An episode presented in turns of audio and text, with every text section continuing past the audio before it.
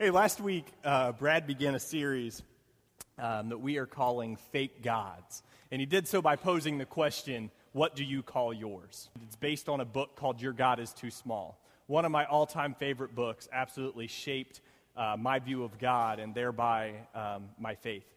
The last week, um, Brad began to, to break down some of the, the inadequate or the small gods. And I'd venture to say that if I were to ask you right now, to imagine God.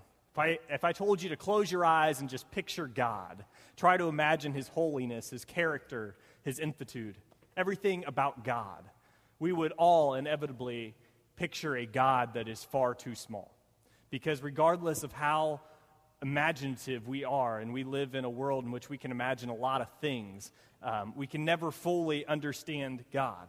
And see, our highest thoughts of God don't even begin to do Him justice. They don't even begin to picture his greatness or begin to really explain what God truly is. And this is why in Romans, Paul wrote to us and he said, How unsearchable are his judgments and unfathomable his ways. For who has known the mind of the Lord? In the book of Isaiah, we read of people who wrongly reduced God to statues made of wood or gold or silver or other fallible materials. And while we aren't, as a people, necessarily guilty of worshiping a God made of wood, we certainly are guilty of worshiping a God that is far too small, a God who's merely a creation of our own mind. The people of Isaiah's day and the people of our day sort of share that similar sin, if you will. The God that we worship is more often than not too small. So, just to recap a couple of the ones that Brad went through last week, um, we talked about the big man upstairs. You know, the, the old man upstairs sometimes is how we hear about it. And this is the guy who I picture to be sort of like a grandfather times. We view God as though um, he's really old fashioned, if you will. Not just old um, age, but old fashioned. And we kind of proved this. Um, several I don't know, several years ago, there was a study done, and they asked a group of teenagers. They went into this group of teenagers and they gave them a question along these lines. They said, you know, without thinking, don't think about this question, just answer yes or no, the first thing that comes to your mind. And so they asked this group of teenagers, do you think God understands radar? And immediately, all of the teenagers answered no. Because in their minds, they had related God to being old fashioned. And radar was a newer technology, and that was something that God certainly couldn't relate to, and that was something that an old God wouldn't understand. It's interesting, if we're honest, I think we all seem to have this small conception of God. And truthfully, it's funny, um, I went and saw uh, some kids in my hometown put on a play. Uh, what's the C.S. Lewis? Somebody help me here. Yeah, that's the one. Screwtape Letters was good, but uh, an interesting play. Um, yes, uh, so I went and saw the Chronicles of Narnia, and as I was watching that play and, and all of the simile and the, the analogy that's in that play, I thought, you know, we actually view God sometimes as an old guy with the long white beard sitting on some throne, and, and that's sort of the mental picture we get of God. Or we view, what's that? Yeah, yes, yes. And that's the, uh, that's kind of the, the conception we get of God. The other inadequate or small God we talked about last week was your conscience. And to many, the, this is just a nagging voice that gives warning against certain acts of behavior. Um, it gives all these, you know, uh, you should do this, you shouldn't do this kind of thing, the mental war that goes on in your head. And as God, as Brad, wow, that was a slip. As, yeah, wow should have recovered from that one better.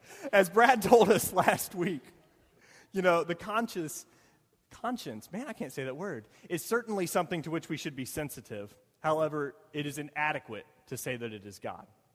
Others in that list included the parental hangover, the resident policeman, and one of my favorites is a way by which to escape. I think in, in modern times, we live in a world that's so messed up, if you will, that we're always looking for the God who's going to hide us, who's going to shelter us, who's going to take us out of reality and allow us to hide under his wing, if you will. And while that's not necessarily an unhealthy view of God, it too is still a small view of God. We have reduced God. And it's sort, of, it's, it's sort of like we've tamed him. We've put God in a cage and we've trained him to our liking. He is on call to do our bidding or to, to answer our prayers, which are primarily about us and our needs and the things that we want and certain services that we desire. And in this sense, we've sort of taken God and made him manipulated by man. We've made him in our minds to be somebody who does what we want him to do and stays out of the way in the box the rest of the time when we don't want him to interfere with what it is that we're doing. And this inadequate conception of God pictures him merely as someone who can be called on in a time of trouble, called on when we want him, protect us in our time of needs, but lets us be. A.W. Tozer um, once said that what comes to mind when we think about God is the most important thing about a person. I love that. I assert that, the, that these things, these conceptions that we've talked about already, these views are not only inadequate, but they're also dangerous. They're a dangerous way for us to live our lives. Since what we believe about God is so vital, we must constantly be on guard against worshiping a God that is too small. If we're worshiping any God that's smaller than the biblical God, then we're guilty just as the people of Isaiah were. We're worshiping a God that is smaller, and that is, in fact, idolatry, is it not? If we're worshiping a God other than the God of the magnitude of the biblical God, we're committing idol- idolatry. And I think that's something we're probably all guilty of if we were to be honest with ourselves. In fact, I maintain that as Christians, one of the greatest responsibilities that we have is to elevate our own concept of God. One of our greatest responsibilities is to promote and to increase our own understanding of God.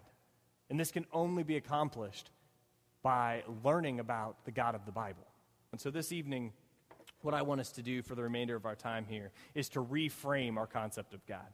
Last week, we spent some time breaking down all the misconceptions, and this week, I want to build back up and attempt to touch on the real God, the true and the living God that we find in, within the scriptures. So, in the 17th chapter of Acts, we find the transcript of Paul's sermon on Mars Hill which is in Athens. And in this same sermon, he was attempting to do exactly what, what we said we're going to do here this evening. He was trying to reveal to a group of people who have limited their scope of God, he's trying to re- reveal the true and the living God to them. So, Paul begins to tell his listeners that the true God created the universe and everything that was in it.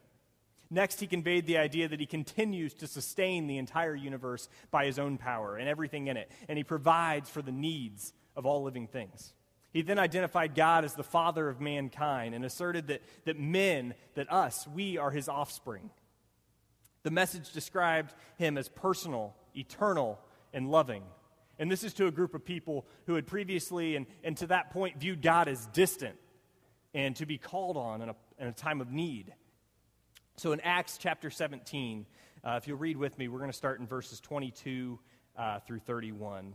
It is plain to see that you Athenians take your religion seriously. When I arrived here the other day, I was fascinated with all the shrines that I came across. And then I found one inscribed, To the God that nobody knows. I'm here to introduce you to this God so that you can worship him intelligently, know who you're dealing with the God who made the world and everything in it, this master of sky and of land, doesn't live in custom made shrines or need the human race to run errands for him as if he couldn't take care of it himself.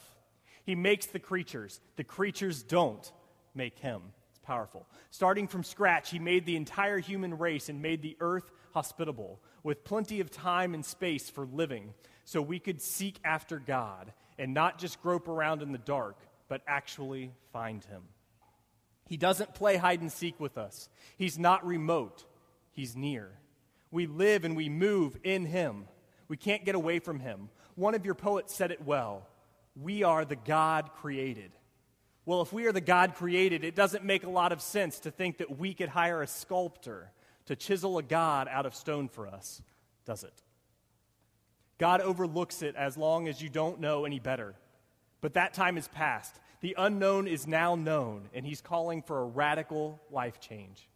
He has set a day when the entire human race will be judged and everything set right. And he has already appointed the judge, confirming him before everyone by raising him from the dead. I don't normally read from the message, as you guys know, but I love the way that the message says if we are the God created, it doesn't make a lot of sense that we could hire a sculptor to erect a God for us. As I read that in various translations this week, I was compelled to use the message this evening just for that one line.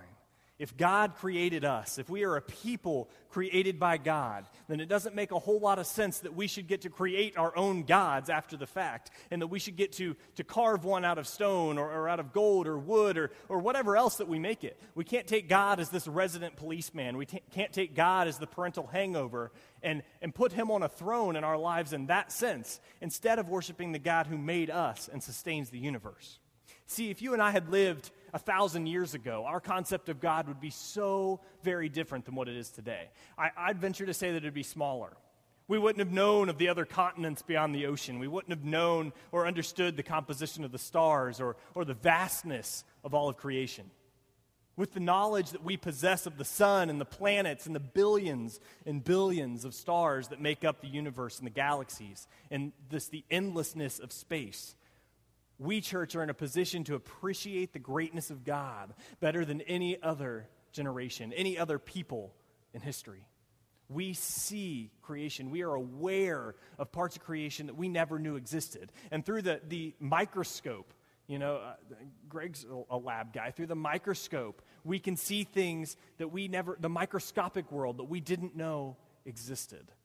We see the world in its magnificent, in its magnificent function. It'd be nice if I could speak tonight, wouldn't it? In a world such as ours, we are in a position to see and to understand the greatness and I'd say the genius of God in ways that no one else has ever done and no one could have ever even began to guess. And all of that could seem to think that I'm, I'm, framing God or painting God as somebody who's distant and in space and, and this great force that's way out there that we don't need to deal with. We might appreciate his power and his genius, but we don't really appreciate his personal concern for you and I. We don't understand how a God that can create the universe and sustain it and create all these things can still care about what has to be the size of a speck of dust in God's eyes, and that would be you and I. In his infinite wisdom, God sent Christ to earth that we might see him close at hand that we might better understand and see the personal nature of God. The Apostle John says um, that in John, one of my favorite scriptures says, In the beginning was the Word, and the Word was with God, and the Word was God. The same was in the beginning with God. All things were made through him, and without him was not anything made that has been made. In him was life and the life was light of men. And then it continues later to say that the Word became flesh and dwelt among us, full of grace and full of truth. And later, Jesus added to this same passage, He said, He that has seen me has seen the Father. As a church, if we are to focus the telescope through which we view God, we really find out that through the Bible, we actually have an understanding of God's personal nature. We can see that we really do know God because we have seen Christ in the flesh, have we not? The scriptures tell us that we know how he lived, we know where he went, what he did, who he did it with, and even what he thought in some certain instances are recorded in the scriptures. Through that one book, we have descriptions of his attitude, of his values, the things he cared about, the things he gave himself to. If we're on a mission to be like someone, these are the kinds of things that we need to know about that person. And the Bible lays all of that out for us. We have the revelation of the nature of God, God Himself through Jesus Christ. The Bible tells us that God, in His infinite wisdom, knows the number of hairs on our head, which is amazing. The scriptures continue that a sparrow cannot live without His concern, it cannot fall without his concern. The scriptures tell us in another passage that the lilies of the field are clothed by God. Through Christ, we feel his love, we learn of his grace, and the infinite God is in focus. We can use that telescope, and if we focus it on God, instead of staring into the magnitude of creation, if we focus it on him, we can more fully see and more fully understand. And, church, I think if Tozer was right in suggesting that what we view of God is the most important thing about us, I think, I think it is. I think he is right in that. And if he is, then isn't it important that we have an adequate, adequate view? This week, it's funny how God works sometimes. As I'm planning this message, it's always actually incredible how God works. But as I'm planning this message, I was doing some reading earlier in the week, and I actually received a text message. And I picked up my phone and I read it, and a girl actually asked me, How would you describe God? To which I responded, Not via text. But, but, but that left me pondering for the balance of the week as I wrote and prepared for this message. I think that if we were to study history, and I choose not to, but if we were going to study history, I really do believe that time has shown us that no people, no religion, no church, nobody has ever risen above their own view of God. No nation, certainly no religion. We've never gotten above the way in which we view God. That creates that glass ceiling for us. And today, worldview is, is the, the topic of, of conversation in just about every field. We hear a lot about it. But, church, I really think that our view of God, our God view, if you will, is what paints and really gives the color of life to all in existence. I, I truly believe, and I've reflected upon this a lot this week to make sure that I could say this statement honestly. But I believe that our view of God affects, of course, our religious belief, but I also believe it affects educational policy. I believe that what we view of God affects national policy and personal development as we go through childhood and adolescence and adulthood into maturity. Of paramount importance, though, the way we think about God and specifically about His Son, Jesus, affects our own personal salvation. It views it affects the way in which we view the salvation relationship that's promised us. And nothing can be more important than that. Therefore, nothing can be more important than our own thoughts about God. Am I right? Now, the problem, I think, today, if I was going to narrow it down, I think the problem is that we have become so self focused we've become so concerned with ourselves that after our conversion experience, if you will, after the time in which we were saved, we think very little about God. And instead, we spend all of our time, probably, definitely, to our detriment. We spend most of our time thinking about us. We spend very little time, we expend very little effort thinking about God and thinking about the magnitude and, and the greatness of God. One of the things I'm I'm an avid reader, as most of you know. So I spend a lot of time in bookstores. Um, despite having a Kindle and a Kindle app, I still love um, to spend time in bookstores. And so I think, and Jake can tell me if I'm right here, as you, as you peruse a Christian bookstore, even, there's a self help section, almost inevitably. You find this self help section. And so um, I was reading this week, I didn't do this personally, but I was reading this week about a guy who went through and looked at some of the titles of the self help section. And here's some of the things that, that we see in this section in a Christian bookstore Love yourself, the art of learning to love yourself. Living in your own shadow. You can feel good about yourself. I feel like I'm on Dr. Phil. But in this whole, in this whole um, shelf full of hardbacks and paperbacks and Kindle books and every other source of, of self help books. There's only one title in that whole selection that made any sense to me as far as self help. And it was simply titled, Leave Yourself Alone. I have no idea what the book's about, but my mind, in my mind, it's God saying, I know what I'm doing, leave yourself alone. The tragedy in this whole situation, as funny as that is, that we are so preoccupied with ourselves that we never take the time to think of God. Let me say that even as Christians, we engage ourselves sometimes in, in spiritual thoughts, if you will, and spiritual truths. And this, this should be commended. But if we focus on the person of God, the person of the Almighty, and how the reality is that His great passion and person, His attributes, the way those relate to us, personally and individually, the way that those affect everything in our lives.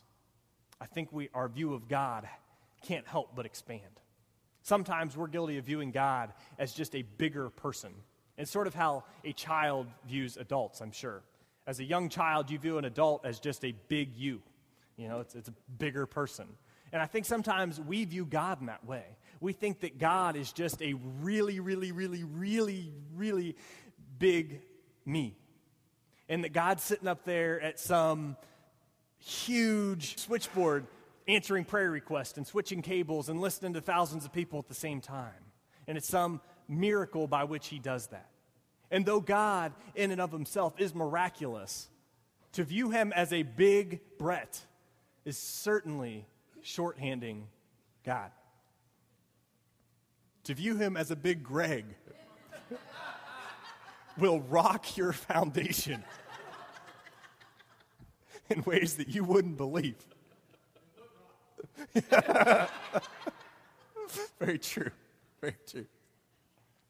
But what I think is more amazing about that whole concept is that deep down, human nature, I think if we truly study ourselves, we all have this innate ability, this innate feeling, this desire, the knowledge that we were made for something deeper. I think we all know that. If we were truly honest with ourselves, we know this as Solomon writes God has set eternity in our hearts. I believe that's in Ecclesiastes. And as Augustine has said, God has made us for himself, and our heart is restless until it rests in him.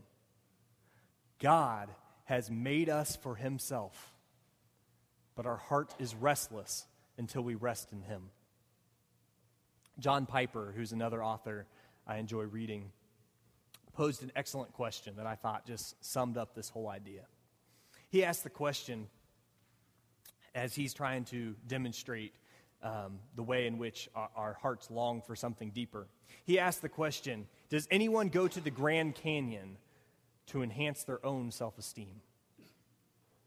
Think about that. And if not, why, why do they go? If we don't go to, to enhance our own self esteem, what is it that causes people to go to the Grand Canyon? Any of us, anyone who has visited the Grand Canyon, anyone who has stood next to the Niagara Falls or any of the other great wonders of this world, can tell you that when they were there, you feel about this small. You feel as though you're not even important. You feel the last thing you're thinking about is self. I don't know of anybody who's ever stood next to the Niagara Falls and wanted to look in a mirror and see themselves because the beauty of God's creation is so overwhelming. It's, it's incredible. And for that reason, I think it's, it's simple that the, the self was made to esteem for something bigger. It was made for something bigger than ourselves. The self, ourselves, was made to esteem to God. Isaiah attempts to point to something beyond himself when he tells us, Lift up your eyes on high and behold who has created the stars. Isaiah 40. Lift up your eyes on high and behold who has created the stars. I've talked a lot about the galaxies and the stars and the universe tonight, and it's something that just perplexes me. Whenever I'm having one of those days where I just feel like God couldn't possibly care about me, whenever I'm having one of those days where I feel that, you know, God has abandoned me or that something is, is astray in my life, all you have to do is walk outside Look around, look up, look down, from the microscopic specimens to the magnitude of the skies and the galaxies. Isaiah, in that statement, was not pointing to yet another idol. He's not suggesting that, that we worship the stars, the created stars, but he points us rather to the one who has created the stars. Lift up your eyes on high and behold the one who has created these stars. And so, just so we don't misunderstand creation as simply an act of God setting the world into motion and, and spinning the earth and so it continues today. Isaiah states that God leads forth their host by number, and he calls the stars all by name. That, my friends, is a big God.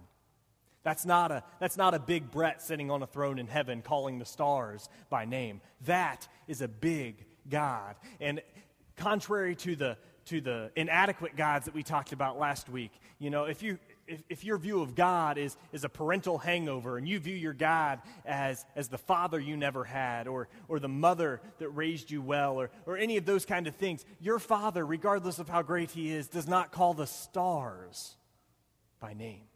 That is a big God. And this is such a staggering statement to me because scientific estimates range crazy. I tried to find an answer on this and they were, they were huge.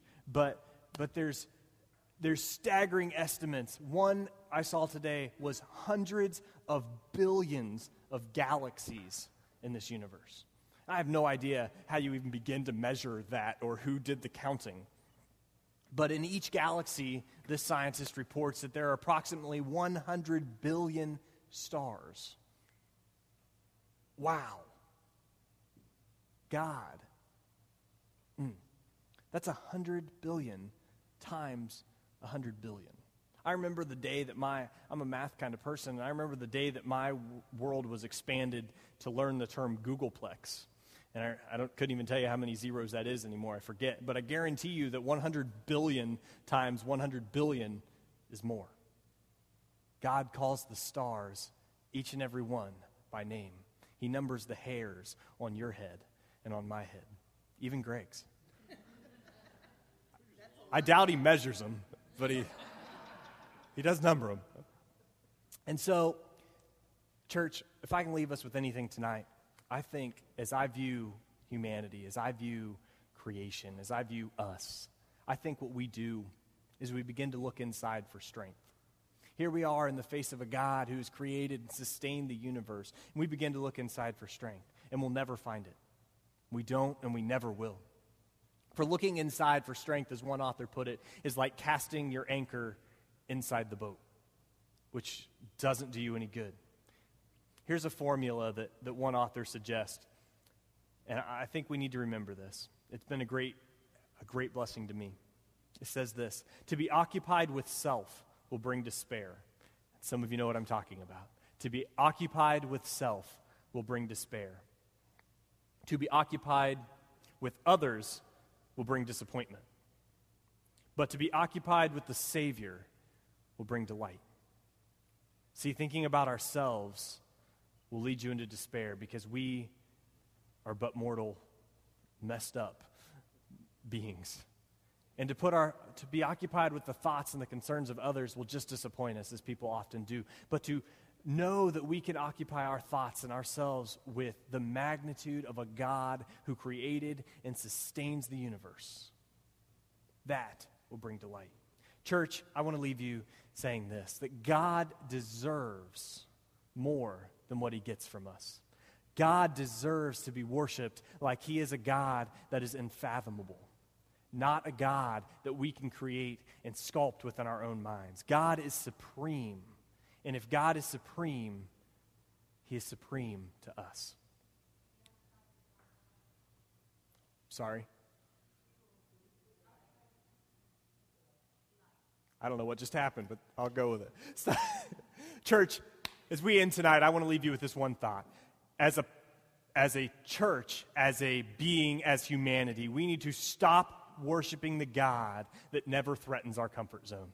We need to stop worshiping a God that, that we've created in our mind and allows us to be in the safety of where we want to be. And we need to start and choose today to worship a God who is supreme. Because God, the scripture says, is supreme even to God. And if God is supreme to God, he is certainly supreme to Brett. Amen? Pray with me. God, we, we pause tonight, Lord, to consider the magnitude that is you. God, we pause, Lord, guilty of having viewed you, God, of having constrained you and placed you within a box in our lives. God, we come to you, Lord, and we lay that down. We open our eyes, God. We ask that you would refocus the telescope through which we view you. God, that you would find us faithful, Lord, of, of surrendering ourselves, that we would step out of the way, God, and just be wholly surrendered. God, your magnitude is something that the scriptures tell us we'll never fully understand, Lord, but that doesn't give us an excuse to stop trying. God, we need to understand that there's nothing in this world, there's nothing in this universe that's so big that you can't handle it. For you, God, are able and willing to do more than we can imagine. God, if we'll just set aside the inadequacy that we call God and choose to worship the supreme, the one true and living God that is you. It's in your name that we pray. Amen.